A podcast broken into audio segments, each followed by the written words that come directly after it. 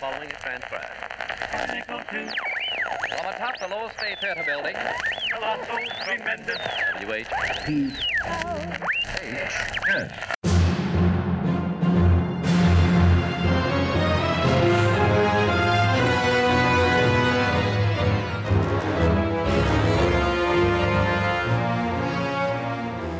Tales of intrigue, adventure, and the mysterious occult that will stir your imagination and make your very blood run cold.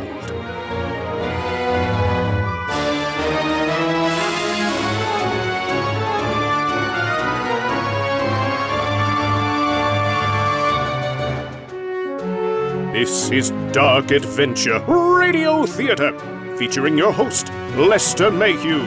Today's episode The Shunned House, a chilling story by the master of the weird tale, H.P. Lovecraft. On College Hill in picturesque Providence, Rhode Island, stands a house. To the casual observer, it follows the average colonial lines of the middle 18th century. It faces south, with one gable end buried to the lower windows in the eastward rising hill, and the other exposed to the foundations toward the street. It's not especially remarkable. One might even call it quaint. Yet for those who know its strange and gruesome history, it symbolizes terror itself. Can an investigation into the house reveal a way to cleanse it of its unholy pall, or merely confirm it as an abode of enduring evil? But first, a word from our sponsor. Hello, Martha. Good afternoon, Mr. Mayhew. Were you out on a toot last night, Martha? You don't seem to have much pep. What's wrong? Gee, Mr. Mayhew, I don't know. I'm just feeling out of sorts today. I haven't been sleeping well, and. No? Well, not to worry. I've got something that's just the ticket right here. Veronal. Veronal. That's right, Veronal. It's the modern medical miracle that you're looking for. Gosh, can it help me sleep? You bet it can. This new European formula uses soothing barbiturates to treat insomnia induced by nervous excitability. Barbitu what? No need to worry about them. They're modern medicines made to soothe the problems of modern life. it sounds perfect. Here, try a few tonight, and you'll be sleeping like a baby. Thank you, Mr. Mayhew. No, thank you, Veronal. Don't let your neuroses and hysteria keep you from the restful sleep you deserve. Try Veronal tonight. Available from your neighborhood druggist. And now, Dark Adventure Radio Theater presents The Shunned House. From even the greatest of horrors, irony is seldom absent. For instance, in the ancient city of Providence, Edgar Allan Poe used to stroll. Poe's favorite walk led northward, along Benefit Street and the nearby churchyard of St. John's, whose 18th century gravestones had for him a peculiar fascination. Now, the irony is this. In this walk, the master of the terrible and the bizarre was obliged to pass a dingy, antiquated house. It does not appear that he ever wrote or spoke of it, nor is there any evidence that he even noticed it. And yet, that house, to the two persons in possession of certain information, equals or outranks in horror the wildest fantasy of the author who so often passed it unknowingly, and stands starkly leering as a symbol of all that is unutterably hideous.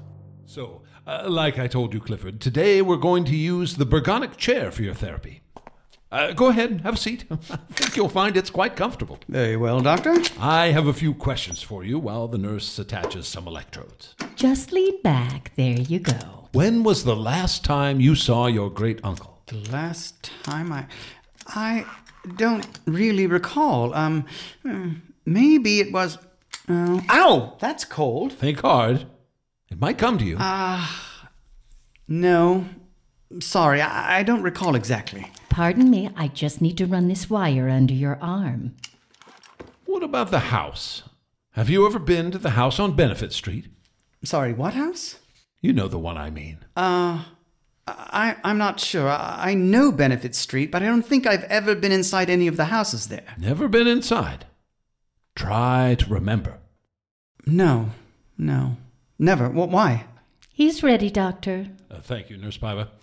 Uh, so, Clifford, today's therapy with the Bergonic chair will try to unlock some memories which are unavailable to your conscious mind.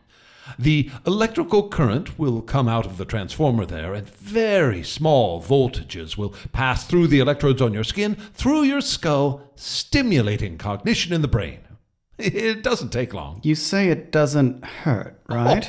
Oh, heavens, no. Uh, uh, many of my patients actually find it uh, quite pleasant and enjoy their sessions. Activate the electroflow and set the sinusoidal oscillator to 60 hertz, please, Nurse Piper. Comfortable? I guess. I. Just try to relax. I want you to think about your great uncle and the house on Benefit Street. Oh, and uh, one last thing. Open, please. What? Open your mouth. Uh, just bite down on the wood, Clifford. What's this for? Well, we wouldn't want you to bite your own tongue, would we? Now, picture your great uncle. Picture that house. Nurse, set the Fourier transformer to 800 milliamperes. Stand clear. And. Disengage. Please remove the bite guard. Clifford, keep your eyes closed. Now tell me what you see. I can't hear you, Clifford. I can't. I, I, I don't. What do you see? It's dark. You can open your eyes, Clifford. They are open. I can't see anything. The door latched shut behind me. What door is this? The cellar door. The cellar at your house. No, Whose house are you in, Clifford? I don't know. It's important that you remember. Where are you? It's. It's that haunted house, the one on Benefit Street. What are you doing in a haunted house, Clifford? Playing? We thought it would be fun. Come on, let's go on up to the attic. I'm not going up there. What? Are you scared, Donovan? No. Ha! I'm not scared. Last one there's a rotten egg. Come on, come on, up here. Let's go. Up I'm here. gonna win. Joshy says there's ghosts up there. He thinks he knows everything. I bet Joshy's never even been in the attic. My brother says a vampire lived in this house. It's a vampire. They're like monsters who don't ever die and they drink people's blood. My brother says it's still here. Come on, the attic's up here. Nothing up here but a lot of old junk. Still, it's pretty creepy looking. Hey, let's play hide and seek. Here? Don't be such a nervous Nelly. Gage, count to ten. Not enough. I'll count to 50. Too much. It should be 25. Close your eyes. They're closed. 25, 24, 23, 21. Okay, wait, wait, wait, wait, wait, I'm not ready. You're doing very well, Clifford. What else do you remember? I went downstairs, all the way into the cellar, and then. The door. It's stuck, and it's dark. What happened then, Clifford? I. I don't know. It's safe to remember. I. Nothing will hurt you here. A hundred more milliamps, nurse. What do you see? It's all dark, but there's something down by the floor. It's kind of like smoke, sort of coming up from the ground. Oh, the smell! Ah, it touches me. It's it's all around me. Clifford! Oh, Uncle Elihu! Uh, are you all right there, lad? It's only me. Uh, are you hurt? no, sir. Oh, come on. The others are upstairs. Now, what have I told you about abandoned houses? Well, Not to play in them. and about this house? I know, but Neil said. Oh, Niels? That scoundrel. If Niels told you to jump off the Washington Bridge, would you do that too? I'm serious, Clifford. I found him. He was down cellar. We, we didn't mean it. I mean, Neil said we were supposed to hide. I was just hiding. Donovan, I expect you to know better. You too, Heather. And Niels, you're a terrible influence, young man. Now, I don't ever want to hear of you setting foot in this house again. Any of you. You understand? It won't happen I again. understand. Sorry, sir. Get on home. Oh, okay. Bye, bye, Thanks. Clifford. Thanks, Sorry. Doctor. See you tomorrow. And you. You're coming with me. You sure you're all right? let's get you home. Delilah's making donuts. Donuts?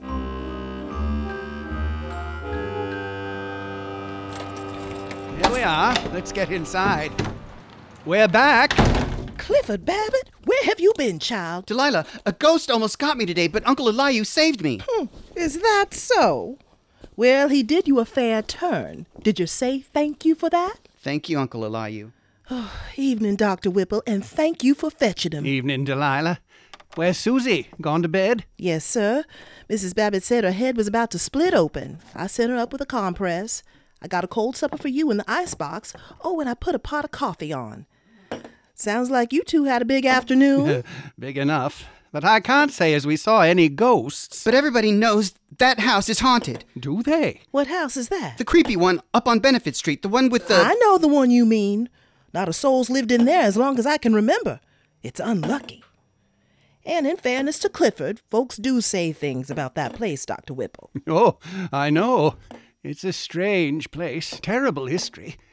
I've looked into it, but not once have I heard a tale of rattling chains or wailing ghosts in that house. Even when I was a girl, everyone knew to steer clear of that place. Everyone but this one and his friends. It was Neil's fault. Serves him right to have the bejesus scared out of him.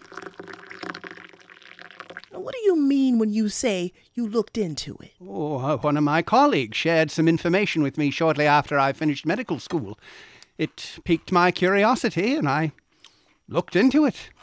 I conducted a bit of an investigation. I've got volumes and volumes of notes. Mm-hmm.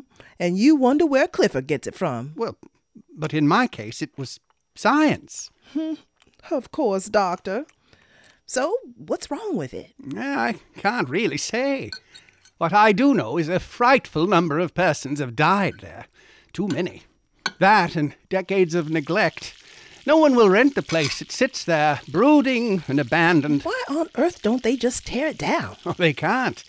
17th century house like that, it's on the registry of historic buildings. What happened to the people? Did the ghosts get them? No. Oh, oh, uh, Gage's brother said the house has vampires. Vampires? Lord have mercy. That boy spends too much time reading dime novels. Vampires. No, I don't think that's it either. Truly, there, there was never just one cause of the deaths. Let's just say the building was insalubrious. Each case was different, so that each one died the sooner from whatever tendency to weakness he may have naturally had.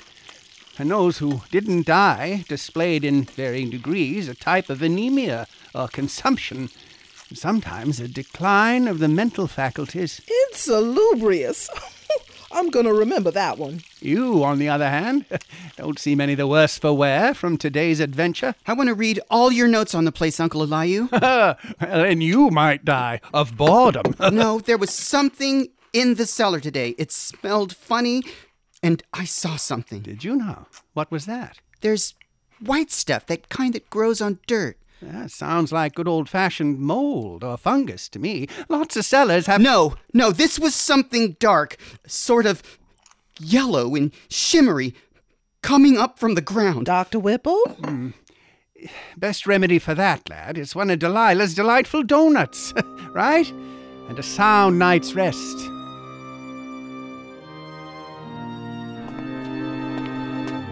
So, Dr. Wade, were you able to get anything out of Babbitt? Did he, uh, remember anything? Uh, yes, Detective. I'm pleased to say he did. Uh, following the electroconvulsive therapy, he was able to share a number of memories. What about the uncle? Dr. Whipple featured prominently in his recollections. Well, anything on the uncle's current whereabouts? Uh, not yet, but I have another session with him in just a few minutes. I'm hopeful he'll continue to regain memories. We can't wait forever, Doctor. Oh, of course, I understand, but uh, we're talking the human mind, Detective. It moves at its own pace. Sure, but the DA wants to know if we got enough evidence to charge him. Uh, that is not my concern, Detective Brennan. I, I'm not aware that any crime has been committed. Do you even know if the uncle's dead? Well, we know no one's seen Elihu Whipple since the night he and his nephew went to that house. Memory loss? hey, damn convenient if you ask me. Well, I assure you there's nothing convenient about it, but I'm planning to play the uh, Ediphone recording to see if that jogs his memory. Yeah, You ask me, there's better ways to jogs. I didn't ask you, Detective. And make no mistake, it's not my job to extract a confession for you. My medical opinion is that something traumatic happened to Clifford that night. I'll, uh, I'll let you know what progress we make. I'll show myself out. Oh, uh, Detective, I. Mr. Babbitt? Good day, Dr. Wade. Come in, Clifford. Have a seat. How have you been feeling since our last session? Good, I suppose. Uh, I have been a little sore. That can happen with the muscle spasms. Uh, comfortable now? Yes, thank you. Last week, you were telling me about playing a game in the haunted house, and your uncle. Right. Um, he knew a lot about the house. I'd always ask him to tell me stories about the place, but he said that those stories weren't for children. Hmm. How did that make you feel? Even more curious, I suppose. Why do you think both of you were so fascinated by that house? I don't know. It was a mystery, I guess. Something exciting. Our own haunted house. Uh, your uncle was a physician. Did he think your obsession was a healthy one? I wouldn't say I was obsessed, just interested. My great uncle, now he, was obsessed. Oh, go on. He'd always say it started just after he graduated from medical school. He was an apprentice to Dr. Hopkins here in Providence back in, oh, must have been the 1850s. So, Dr. Whipple, uh, what did they teach you about death certificates? Nothing much. They document the death, manner, mechanism, proximate cause, underlying cause, etc., etc. It's it's paperwork. True, they're not glamorous, but every death, no matter how humble, no matter how notorious, deserves to be properly recorded. Once you learn to read them properly, you'll see everyone tells a story. Then you can learn to write one properly. Yes, Dr. Hopkins. Did you take a look at the samples I gave you? Yes, sir. And? Well, I noticed this group of fever victims, all lacking in blood. Yes. Well, uh, What about them? they all lived at the same address in Benefit Street, but they died years, decades apart, with the same symptoms. Strange. Well done! Very perceptive, Dr. Whipple. Yes, it is strange. The old Harris place. Sir? I was never able to specify the manner of death, but it illustrates my point. You see, all the certificates are marked undetermined. But these records all indicate it was some kind of anemia. It says here the blood. Oh, you might think that. They were quite anemic. All four of them. Well, then wouldn't that count as natural death? Natural? Each one of them presented with a kind of progressive madness. They became a danger to their own families, attempted to attack relatives in the house, to cut their necks or wrists. Wait, each of them did this? Oh, yes. The authorities tended to overlook it at the time. These patients were all uneducated folks of a decidedly lower station. No one of good reputation would live in that house. So these depredations were ignored. Well, that doesn't seem right. You'll find, young man, that sometimes a physician feels pressured to sign off on a document before completely understanding its story. But some stories aren't so easy to tell. Like how all four of these patients were observed to babble in French, a language I'm quite certain none of them studied to any extent. What? They. What are you saying?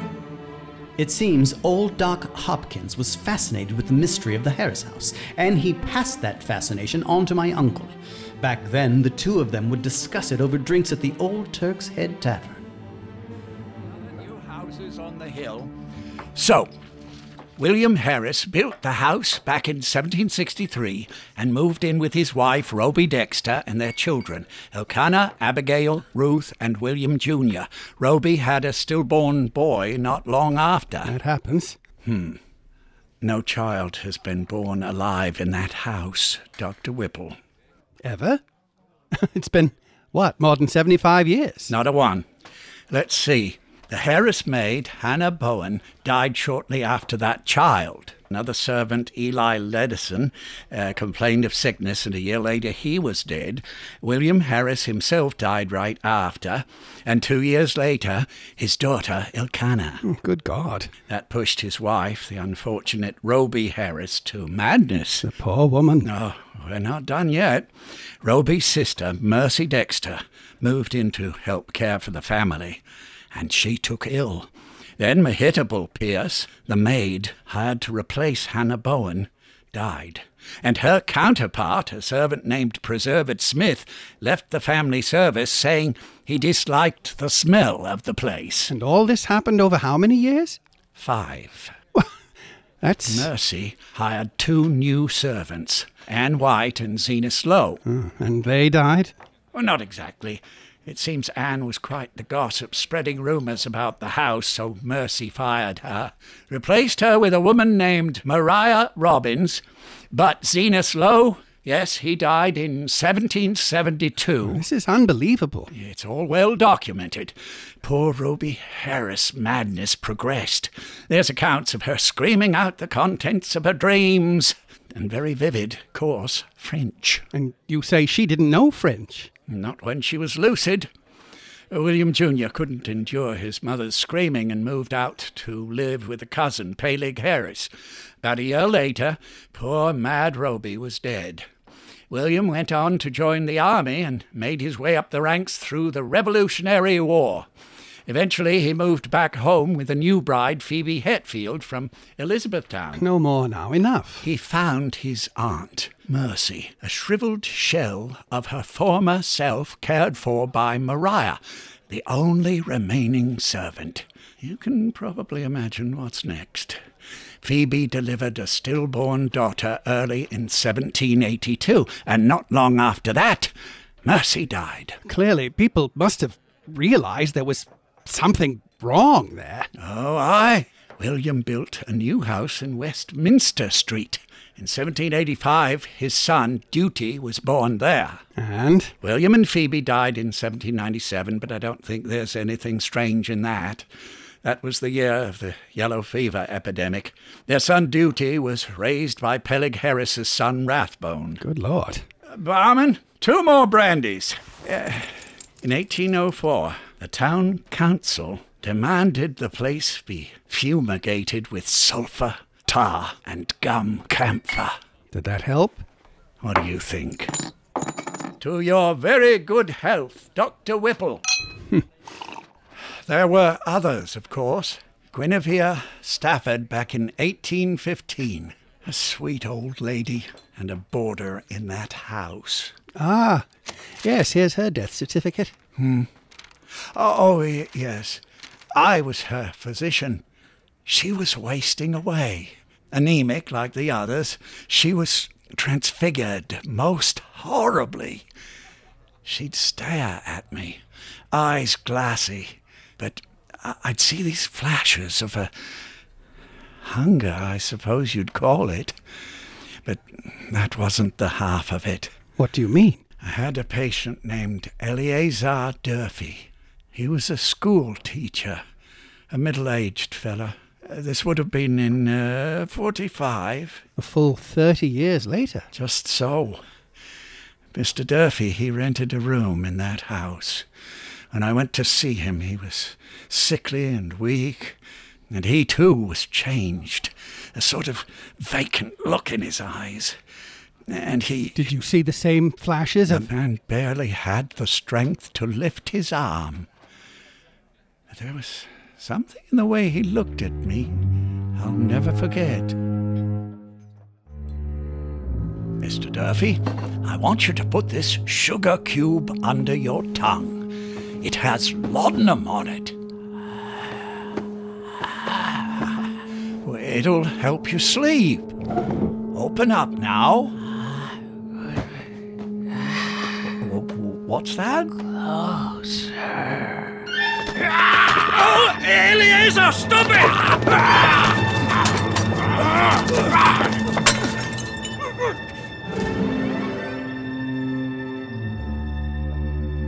Tried to bite my throat. Good Lord.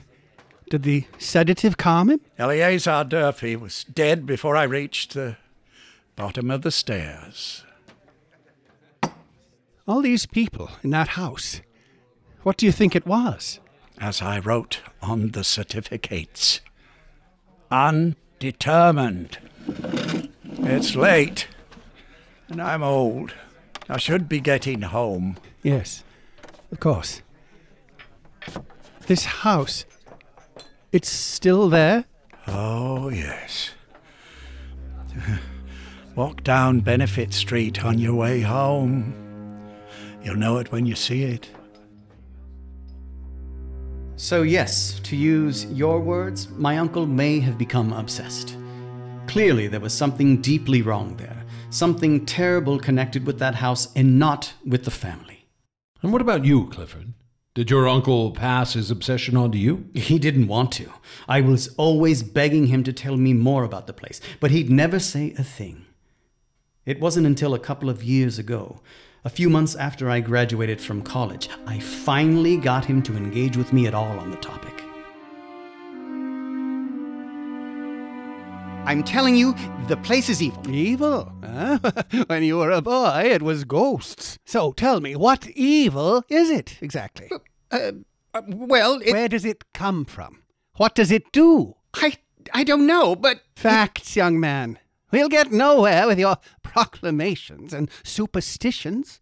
That's for simpletons. Be off with your talk of evil. Come back to me with facts, evidence. Then we'll talk. So I set out to find the proof my uncle demanded.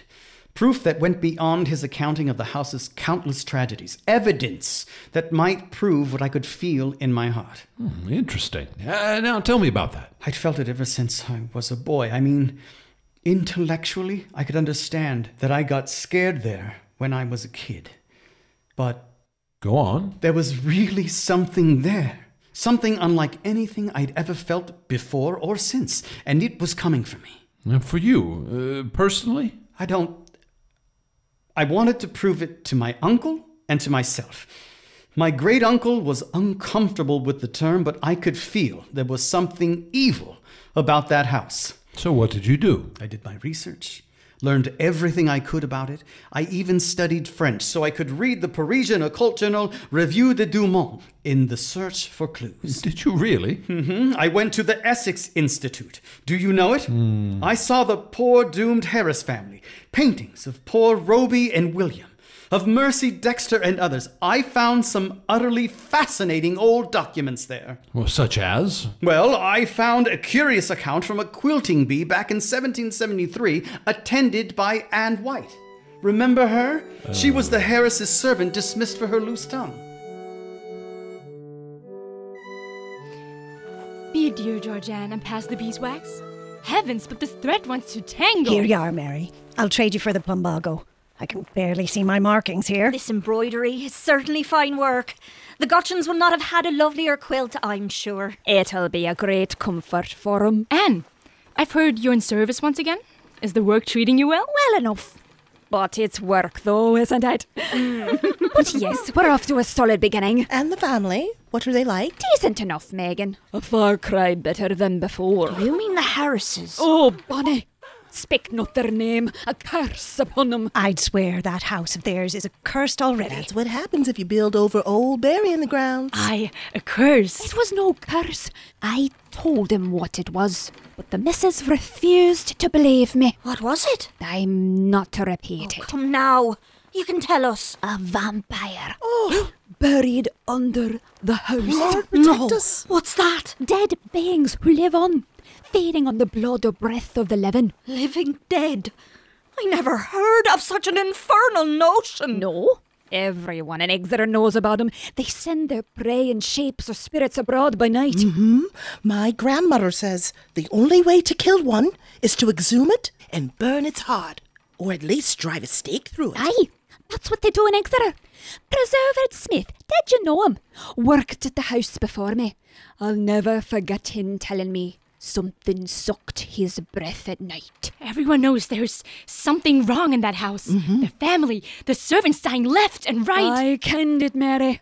And all I did was insist the cellar be searched for evidence. Mm-hmm. Does that seem like too much to ask? Perfectly reasonable, if you ask me. Well, Roby Harris said it was presumptuous for a servant to demand such a thing.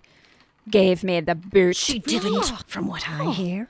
Roby Harris has all but lost her wits entirely. Drove me mad, and I was only there but a few years. Mehitabel Pierce, she used to work for the family. She bade me not to repeat it, but Mercy Dexter herself told her of the queer things Roby says and does. Like what? You need to eat. You won't get your strength back without some food in you. I can't get my strength back with him watching me. Who's watching you, Roby? He is. Roby, there's no one. You can't see him. He'll wait until you go, all classy eyed, lurking. Who, Roby? Who is it? D'aucuns m'ont appelé Étienne.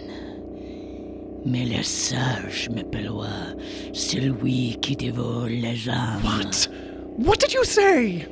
J'ai grande soif de vous. Oh, stop it now, Roby. Stop that prattling. You know I don't understand it. He's killing me, Mercy. Teeth like knives. Well, that sounds disturbing. Uh, did you find these accounts credible, Clifford? I looked for corroborating documents. A librarian, Mrs. Cole, at the Shepley Library, found just what I was after. And what was that? Minutes from a city council meeting in 1697. 1697? Well, your research certainly does sound exceptionally thorough. Did you feel it was necessary to. Now, this was really important. It revealed a whole new angle on all of it. Appertaining to the tanner's pits. Moving on. Next on the docket is a motion as to whether to permit a lease upon the tract of the subdivided lands of the Throckmorton property. Permission to address this issue, Magistrate. Uh, proceed, Goodman Price. Thank you. Friends, the question at hand here is not merely whether land from the Throckmorton parcel should be leased, but to whom. Providence is a thriving community, robust in agriculture, trade, and manufacture. We are the envy of the other colonies. And why is this so? We have honoured the heritage of our own land. Our colony is peopled with good, hard working English folks, maintaining our traditions and folk ways. Now, let us see. The name of the proposed tenant is Etienne Roulet. Does that sound like a good English name to ye? It's French as frogs likes. A Frenchman proposes to move his whole family into our midst. Now, this proposed lease is only for land up on the hill, but really, who among us, what good English citizens of Providence want to allow foreign elements so close to the city? To our wives and children. And make no mistake here, friends, the leasee is a Huguenot, and a swarthy one at that. I've looked into the man, and by all accounts, he's not known as a skilled tradesman. No! He's bookish! And we all know the French are inclined to be litigious against their English neighbours. No! It's time we take a firm stand and send these foreigners. Objection. Yes, Mr. Laux. Is it the purpose of this council to assassinate the character of a man unable to stand before us to defend himself? Come now, sir. Do you contest the veracity of my claims? You tell us Monsieur Roulet is a Huguenot from France. But a man of your erudition is surely familiar with the Edict of Nantes, are you not? Where the French king granted French Protestants, the uh, so called Huguenots, the same rights as Catholics. And of course, a learned fellow such as you knows that 12 years ago King Louis XIV revoked those protections. Our hard-working Protestant brethren suddenly found themselves vilified and persecuted in their own country. Some of us here know that experience for ourselves all too well. They've been forced to flee their homes in France. Some have sought refuge here. The Roulet family tried to settle in East Greenwich. Citizens there, whose thinking was in line with our esteemed Master Price, said no and cast them out. Without a home, now they come here to Providence, our city famed as a refuge for the, the free, odd, and dissenting. Shall we turn them away? Shall we behave as the French king does? Or shall we embrace this learned man as our brother? I have spake with Pardon Tillinghast, and he's willing to put Monsieur Roulet to work as a clerk in his warehouse. Let us open our hearts and grant permission for the lease of this property. What say you? So, the Roulets came around 1697 from Caude in France via East Greenwich, and the selectmen allowed them to settle on the very property where the Harris house would one day be built. Finally, our French connection. And the quilters were right. The Roulets had indeed laid out a graveyard behind their cottage, and no record of any transfer of graves existed. The Harris house was built right on top of it. How did that discovery make you feel? Triumphant! It was starting to make sense. Was it? Etienne's son, Paul, apparently was quite a character, and his erratic behavior drew the ire of the community. Of course, Providence never shared in the witchcraft panic of her Puritan neighbors, but folks took note that his prayers were neither uttered at the proper time nor directed toward the proper object. To what object were they directed? The records never got that specific, but whatever it was, it was enough to set off a riot around 1737 that wiped out the family entirely. Uh, let's get back no, to. No, wait. I found something else. It was an account of one Jacques Roulet of Caude, France, who, in 1598, was condemned as a demoniac. Well, that's disconcerting. He had been found covered in blood and shreds of flesh in some woods shortly after the killing of a boy by a pair of wolves. One wolf was seen to lope away unhurt. Quite a coincidence, eh? Another Roulet in Caude? Uh, perhaps, but. Uh... Had anyone known of it back in 1697, well, I'm sure the selectmen would have voted differently.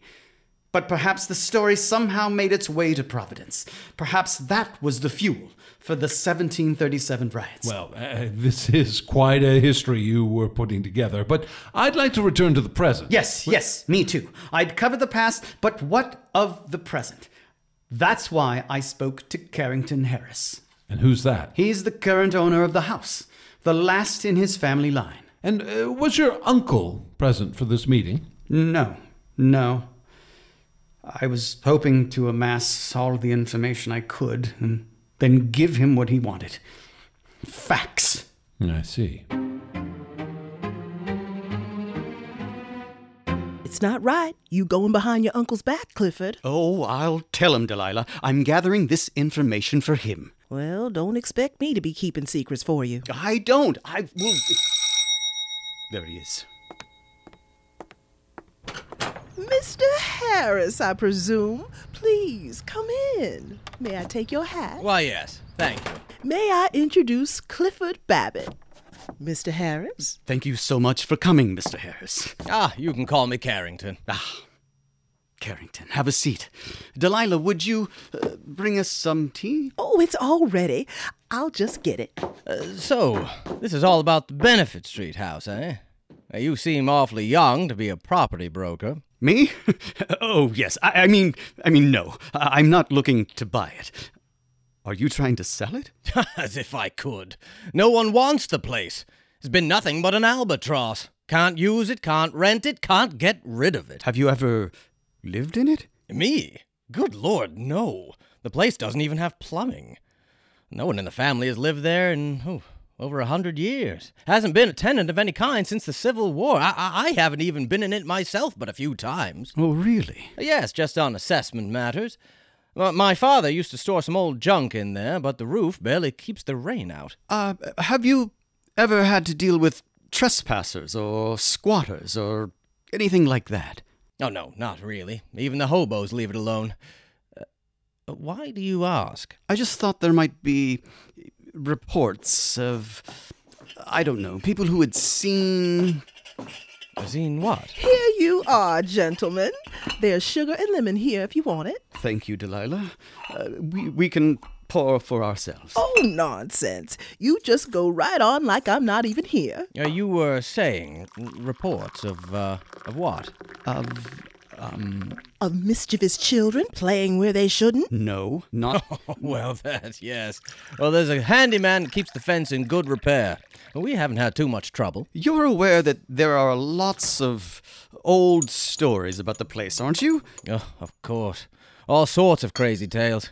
I wouldn't have given them a second thought, but they're what makes the place impossible to rent. Ah, uh, well, I have been studying them. Uh, there's some fascinating details in old town records. Studying them? Uh, why? What?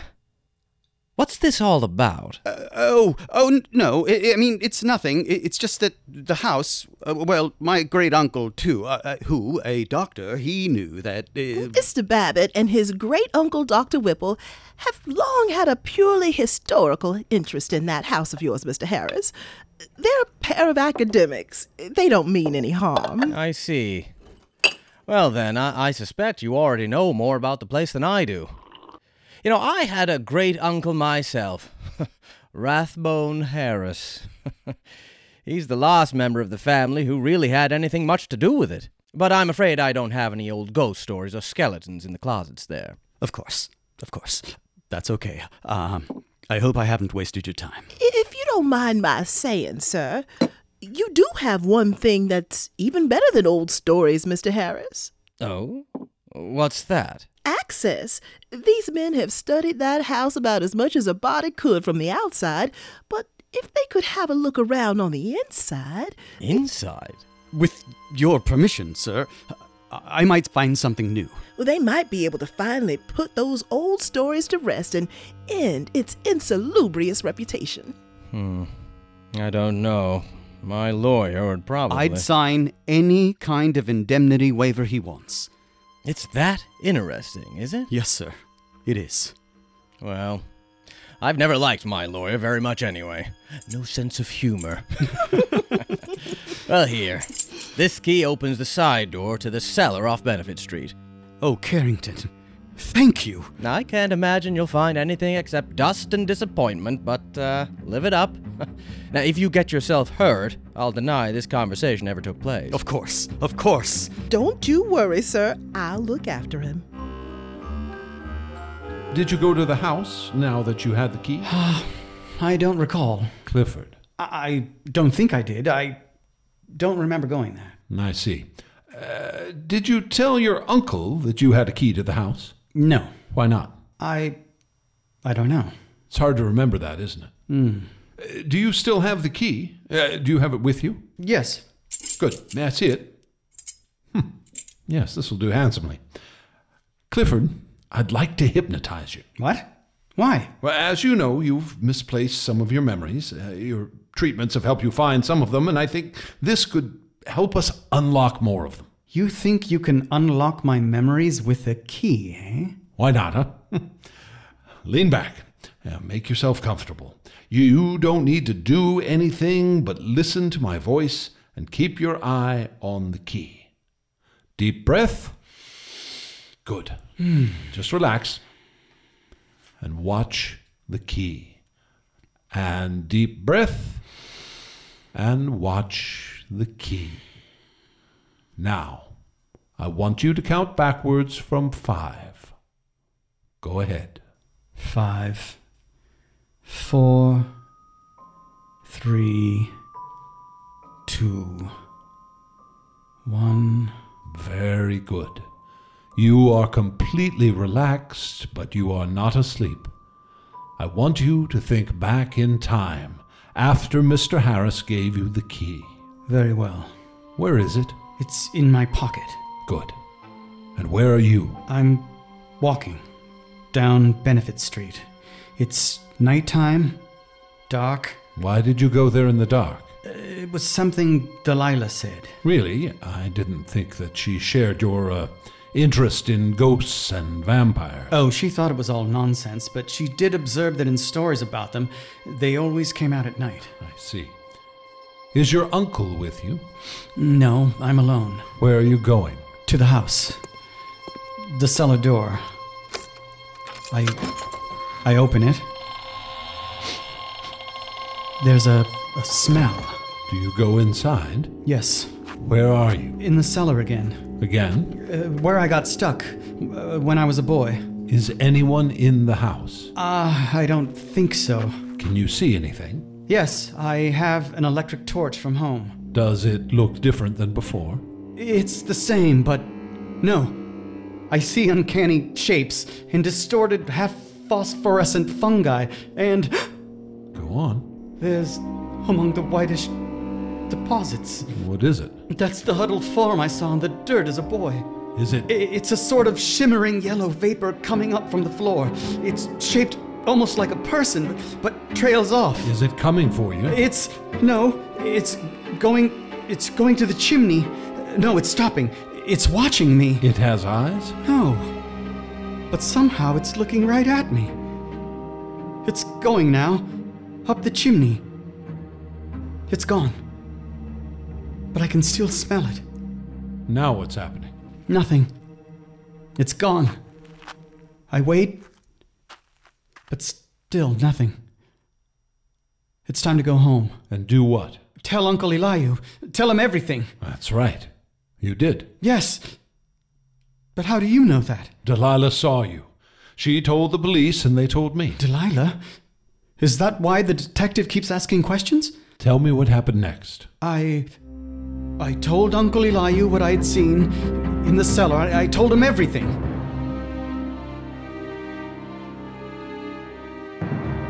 So, those are my facts. What do you think, Uncle Elihu? I think you're a remarkable young man. I'm very proud of you, Clifford. You are? I've spent years researching that old house. I learned things, but you. You found key facts, and now you literally have the key. I couldn't be more proud of you. I, I've wanted to tell you that since you were a boy, but I couldn't encourage you back then. Too risky. But now you're ready. I've been waiting for this day. Now we can tackle it together. It's time, my boy. Time for what? To test and, if possible, destroy the horror in that house.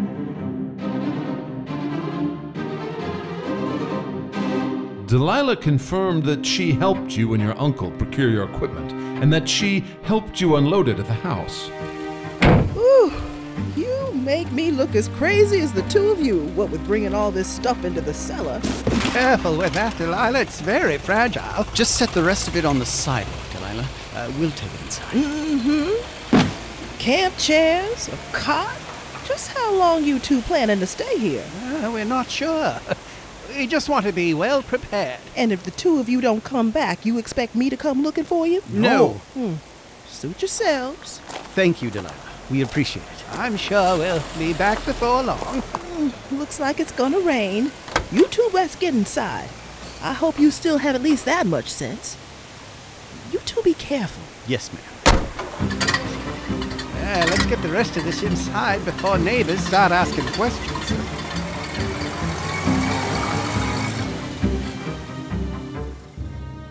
How did you get all this stuff anyway?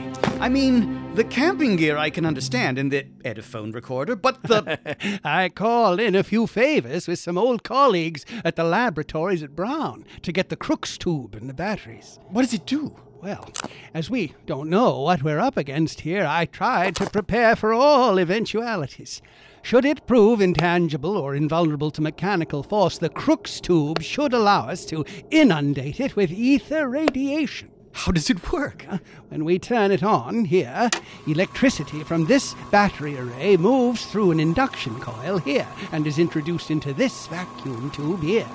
The movement of the electrical particles between the cathode and the anode creates ionized rays of energy, which get emitted here if you press this trigger. it's like a real life ray gun. What about this? Oh my god! Careful there. That's a flamethrower. Lent to me by a friend at the Cranston Street Armory. If it could clear a trench of Huns in Flanders, it should suffice for anything we run into here. Scared? No. Nervous, maybe. Ah, me too. Nervous. That's all right. Scientific study and reflection teach us that the known universe of three dimensions is only the merest fraction of the whole cosmos of substance and energy. You and I have amassed a great deal of evidence indicating the tenacious existence of certain forces of great power in this house, and so far as the human point of view is concerned, exceptional malignancy. I'd say we're entitled to a few nerves. Right. That doesn't make us superstitious. I- I'm not a kid anymore. I don't think we're going to see a vampire or a werewolf. there was a time when you were sure there were ghosts in this house. Uh, As men of science, we admit the possibility of certain unfamiliar and unclassified modifications of vital force and attenuated matter, existing very infrequently in three dimensional space because of its more intimate connection with other spatial units, yet close enough to the boundary of our own to furnish us occasional manifestations, which we, for lack of a proper vantage point, may never hope to understand.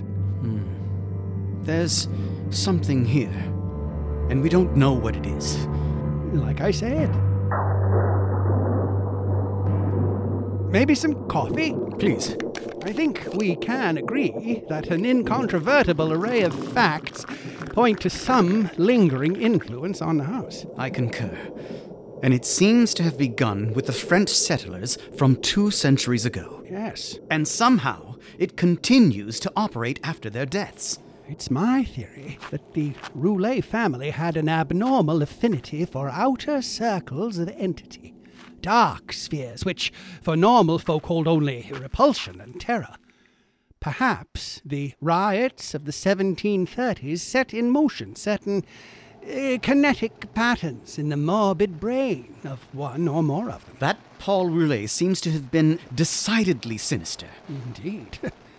What if he somehow survived being murdered and buried by the mob and continued to function in some multiple dimension space, hell bent on revenge? But survived how? Yeah, such a thing can no longer be thought of as a physical or biochemical impossibility in the light of the new theories of relativity and intra-atomic action. I can easily imagine an alien nucleus of substance or energy, formless or otherwise, kept alive by imperceptible or immaterial subtractions from the life force or bodily tissues and fluids of other and more palpably living things, into which it penetrates and with whose fabric it sometimes completely merges itself. Like a vampire. Exactly. Staying alive by attacking people living in the house. Perhaps. Or maybe it's just self preservation, it doesn't matter.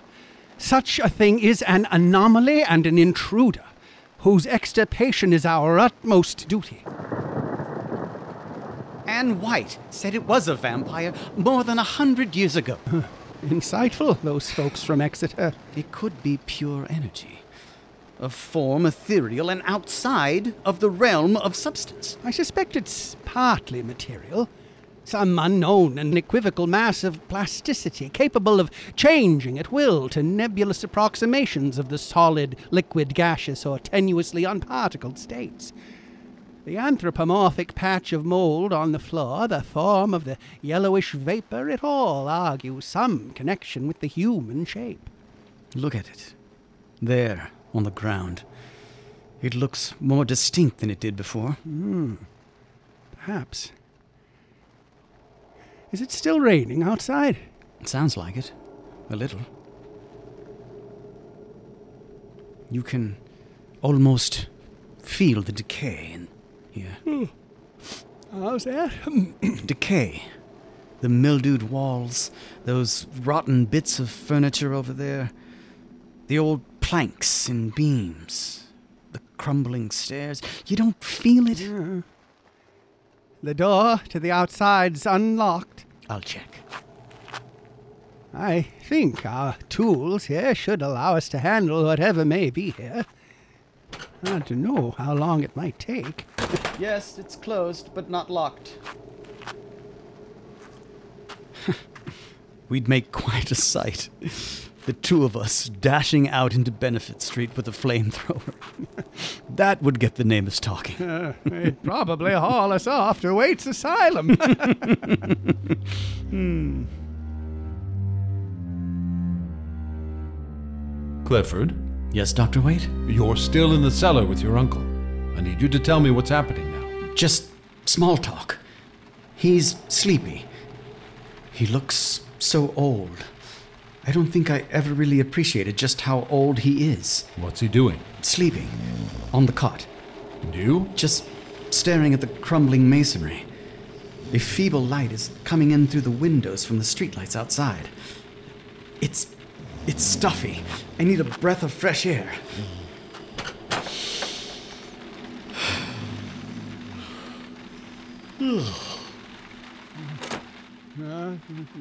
Did you hear something? He's talking in his sleep. I'm switching on the Ediphone recorder.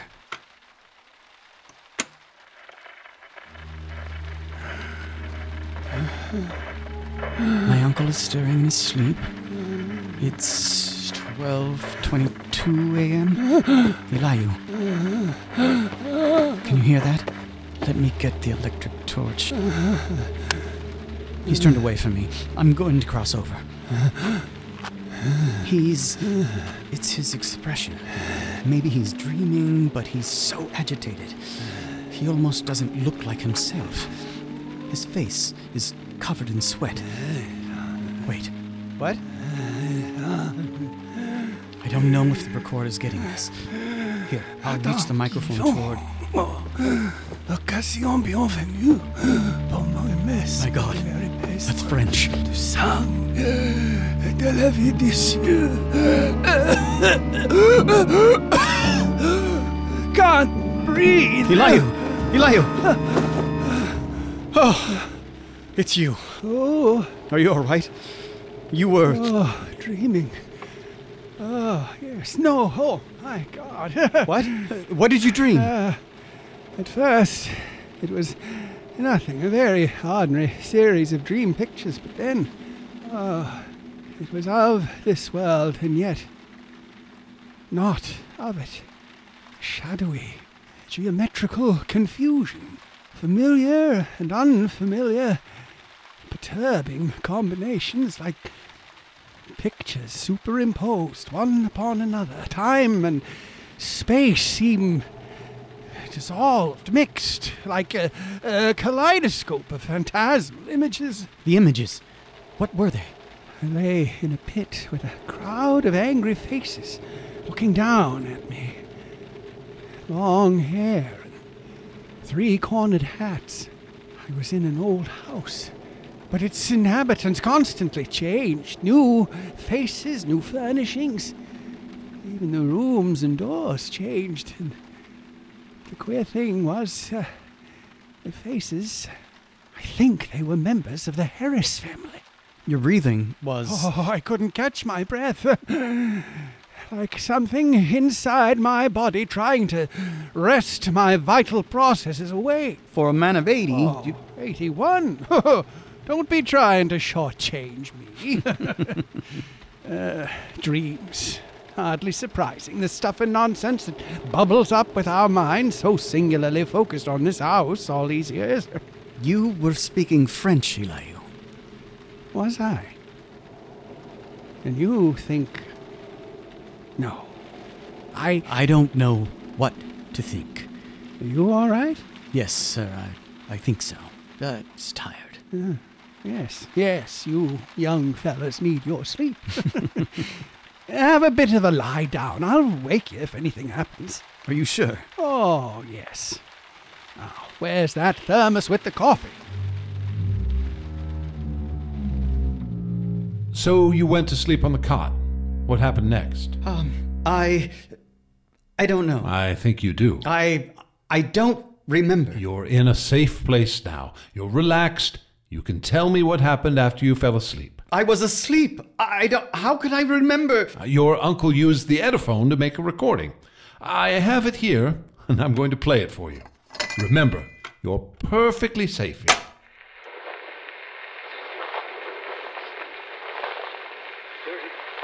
Is that you, Clifford?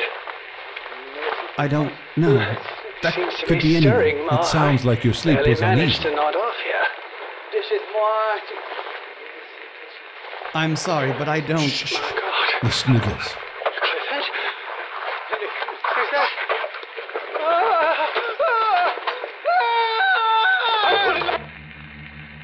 What happened, Clifford? I. I don't know. I think you do know. You woke up. What did you do? Uh, a scream. So you heard a scream. It was your uncle? Did I? You just said you did. Right. Yes. But after that, I, I really don't. What happened to your uncle? Are you not listening to me? I don't remember. What did you do, Clifford? Did you hurt your uncle? What? No, God, no. I, I had to get out. You went outside. Yes, I think so. You did. We have witnesses who saw you walking past the Athenaeum. That may be. I, I don't really. It happened, Clifford. You were there. It was raining. Where did you go? Uh, home? I don't want you to guess. You need to remember what happened. I went home. That's right. Delilah saw you there. Do you remember what you did? I. I made a telephone call. Who did you call? Butterfield's hardware store. That's right. Charge it to the Babbitt account. I'll need a pickaxe, a spade, and acid. The strongest. Yes, hydrochloric. What's the biggest size you have? A carboy? Um, I'll take four. No, make it six. A what? Oh, right, yes, a gas mask, of course. Yes, I'll need that. Add that. No, no, no. I need it delivered as soon as possible. 135 Benefit Street. The cellar door. Mm hmm. Yes, thank you. Clifford? Delilah, What's all that about? I didn't know you were. Well? You shouldn't. I. I can't tell you. What do you mean you can't tell me? Where's Dr. Whipple? He's.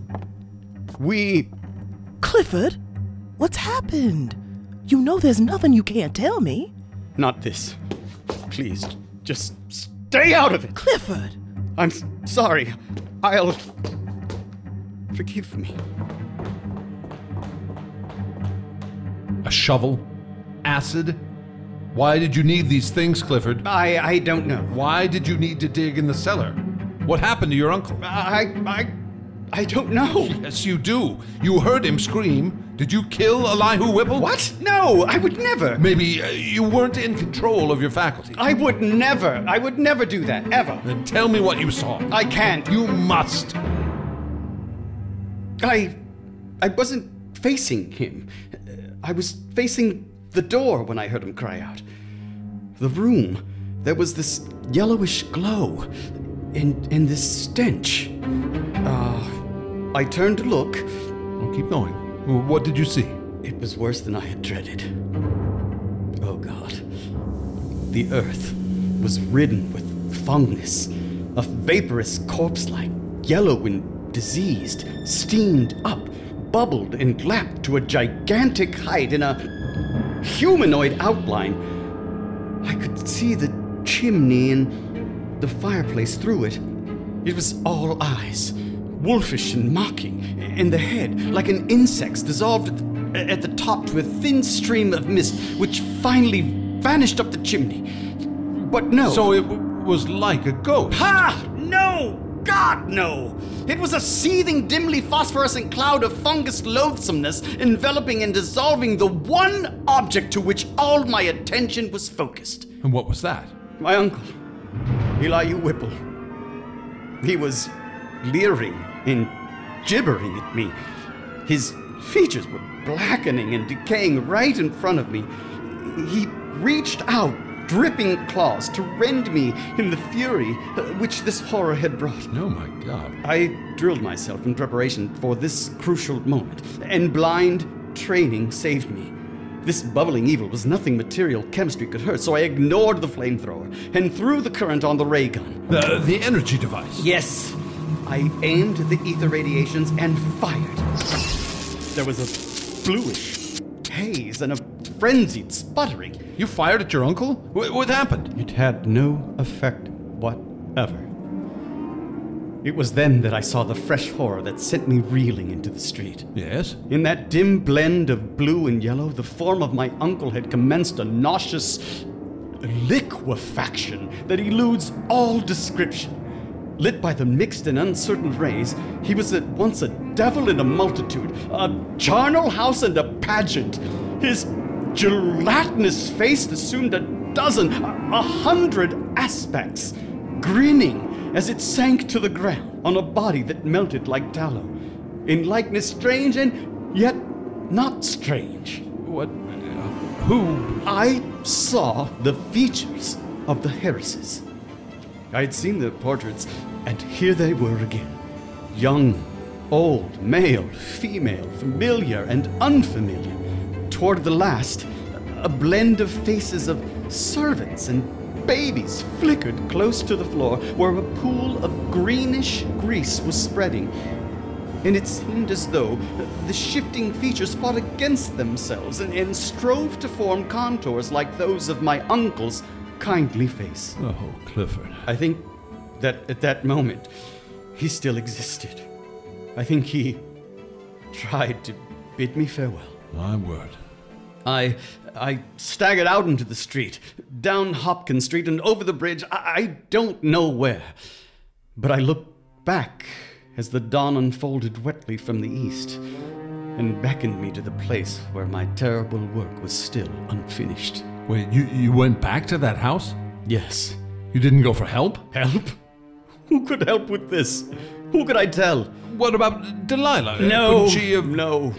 How could I tell her? Well, uh, yes, I see. Uh, Inside, the grease was gone. Drawn into the porous floor, and in front of the fireplace was no vestige of the giant double up form in niter. I looked at the cot, the chairs, the instruments, and the yellow straw hat of my uncle.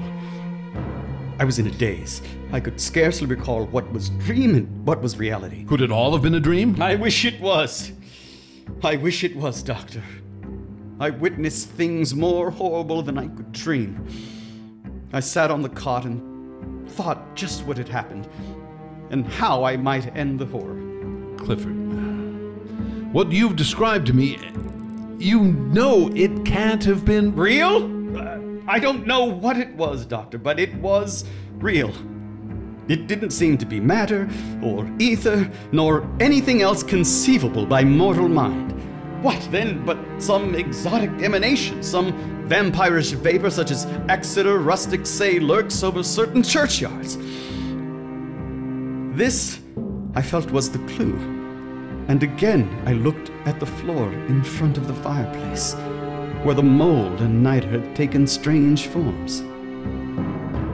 In ten minutes I made up my mind and set out for home. There I bathed, ate, and called Butterfields with my order. And that's when you. At 11 a.m. the next day, I commenced digging. It was sunny weather, and I was glad for that. I was still alone, for as much as I feared the unknown horror I sought, there was more fear in the thought of telling anybody. Did you see anything in the dirt? As I turned up the stinking black earth in front of the fireplace, I tremble at the thoughts of what I might uncover. Some secrets are not good for mankind, and this was one of them. You really shouldn't have. Too late for that, Doctor. After a while, I was standing in the large hole I had dug. It was now about six feet square, and the evil smell had increased. I no longer doubted that I was about to make contact with the hellish thing whose emanations had cursed the house for over a century and a half. I wondered what it would look like, what its form and substance would be. At length, I climbed out of the hole and dispersed the heaped up dirt. Then arranged the great carboys of acid around and near two sides so that I might empty them into the pit in quick succession. I continued my excavation. The smell grew so bad that I put on the gas mask. I was unnerved at my proximity to a nameless thing at the bottom of the pit. Then suddenly. Good God, man, what was it? I steeled myself and scraped away more dirt in the light of the electric torch. There was tissue of some kind, eh, fishy and glassy. A kind of semi putrid congealed jelly with suggestions of translucency. I scraped further and saw that it had a form. It was more than a foot across, and it was somewhat spherical. It took me a moment to understand what I was looking at. And then it opened, and it. it looked at me. It didn't. I scrambled out of the hole, and in a terrific panic, I unstopped four carboys of acid. The blinding maelstrom, greenish yellow vapor surged up as the floods of acid descended. It was shocking, unspeakably so. I emptied down the two remaining carboys for good measure. And after the bubbling stopped, I felt it safe to shovel the earth back into the pit. It was twilight before I was done, but fear had gone out of the place. The dampness was less fetid, and all the strange fungi had withered to a kind of harmless grayish powder which blew ash like across the floor. Do, do you think it worked? Is, is it gone? One of Earth's nethermost terrors perished forever. And if there be a hell, it had received, at last, the demon soul of an unhallowed thing. Good Lord. Uh, and your poor uncle, uh, there was no more sign of his. No. No, Doctor. That Ediphone cylinder you have there, that's all that's left of him. May I see it? Uh, of, of course. Clifford, what have you done? That was mine! To do with as I see fit. And I don't want to hear that recording ever again. Damn you for making me listen to it. Clifford, I'm. Um, I, it's all right. You're safe here. I believe you. Good. But who's going to believe you? That detective outside the door or Delilah? We should talk about that. Should we? No, I don't think we should. We're done here, Doctor. It's been months since that dreadful night in that shunned house. I patted down the last of the earth over my dear uncle's final resting place. And I shed the first of what I know will be many tears in his memory. but Carrington Harris finally rented the place. He's renovating it for the new tenants. He actually thanked me. Really? Walk by it sometime, you'll see. The barren old trees in the yard, they have blossoms on them. And last week, I saw a pair of birds nesting in their gnarled boughs.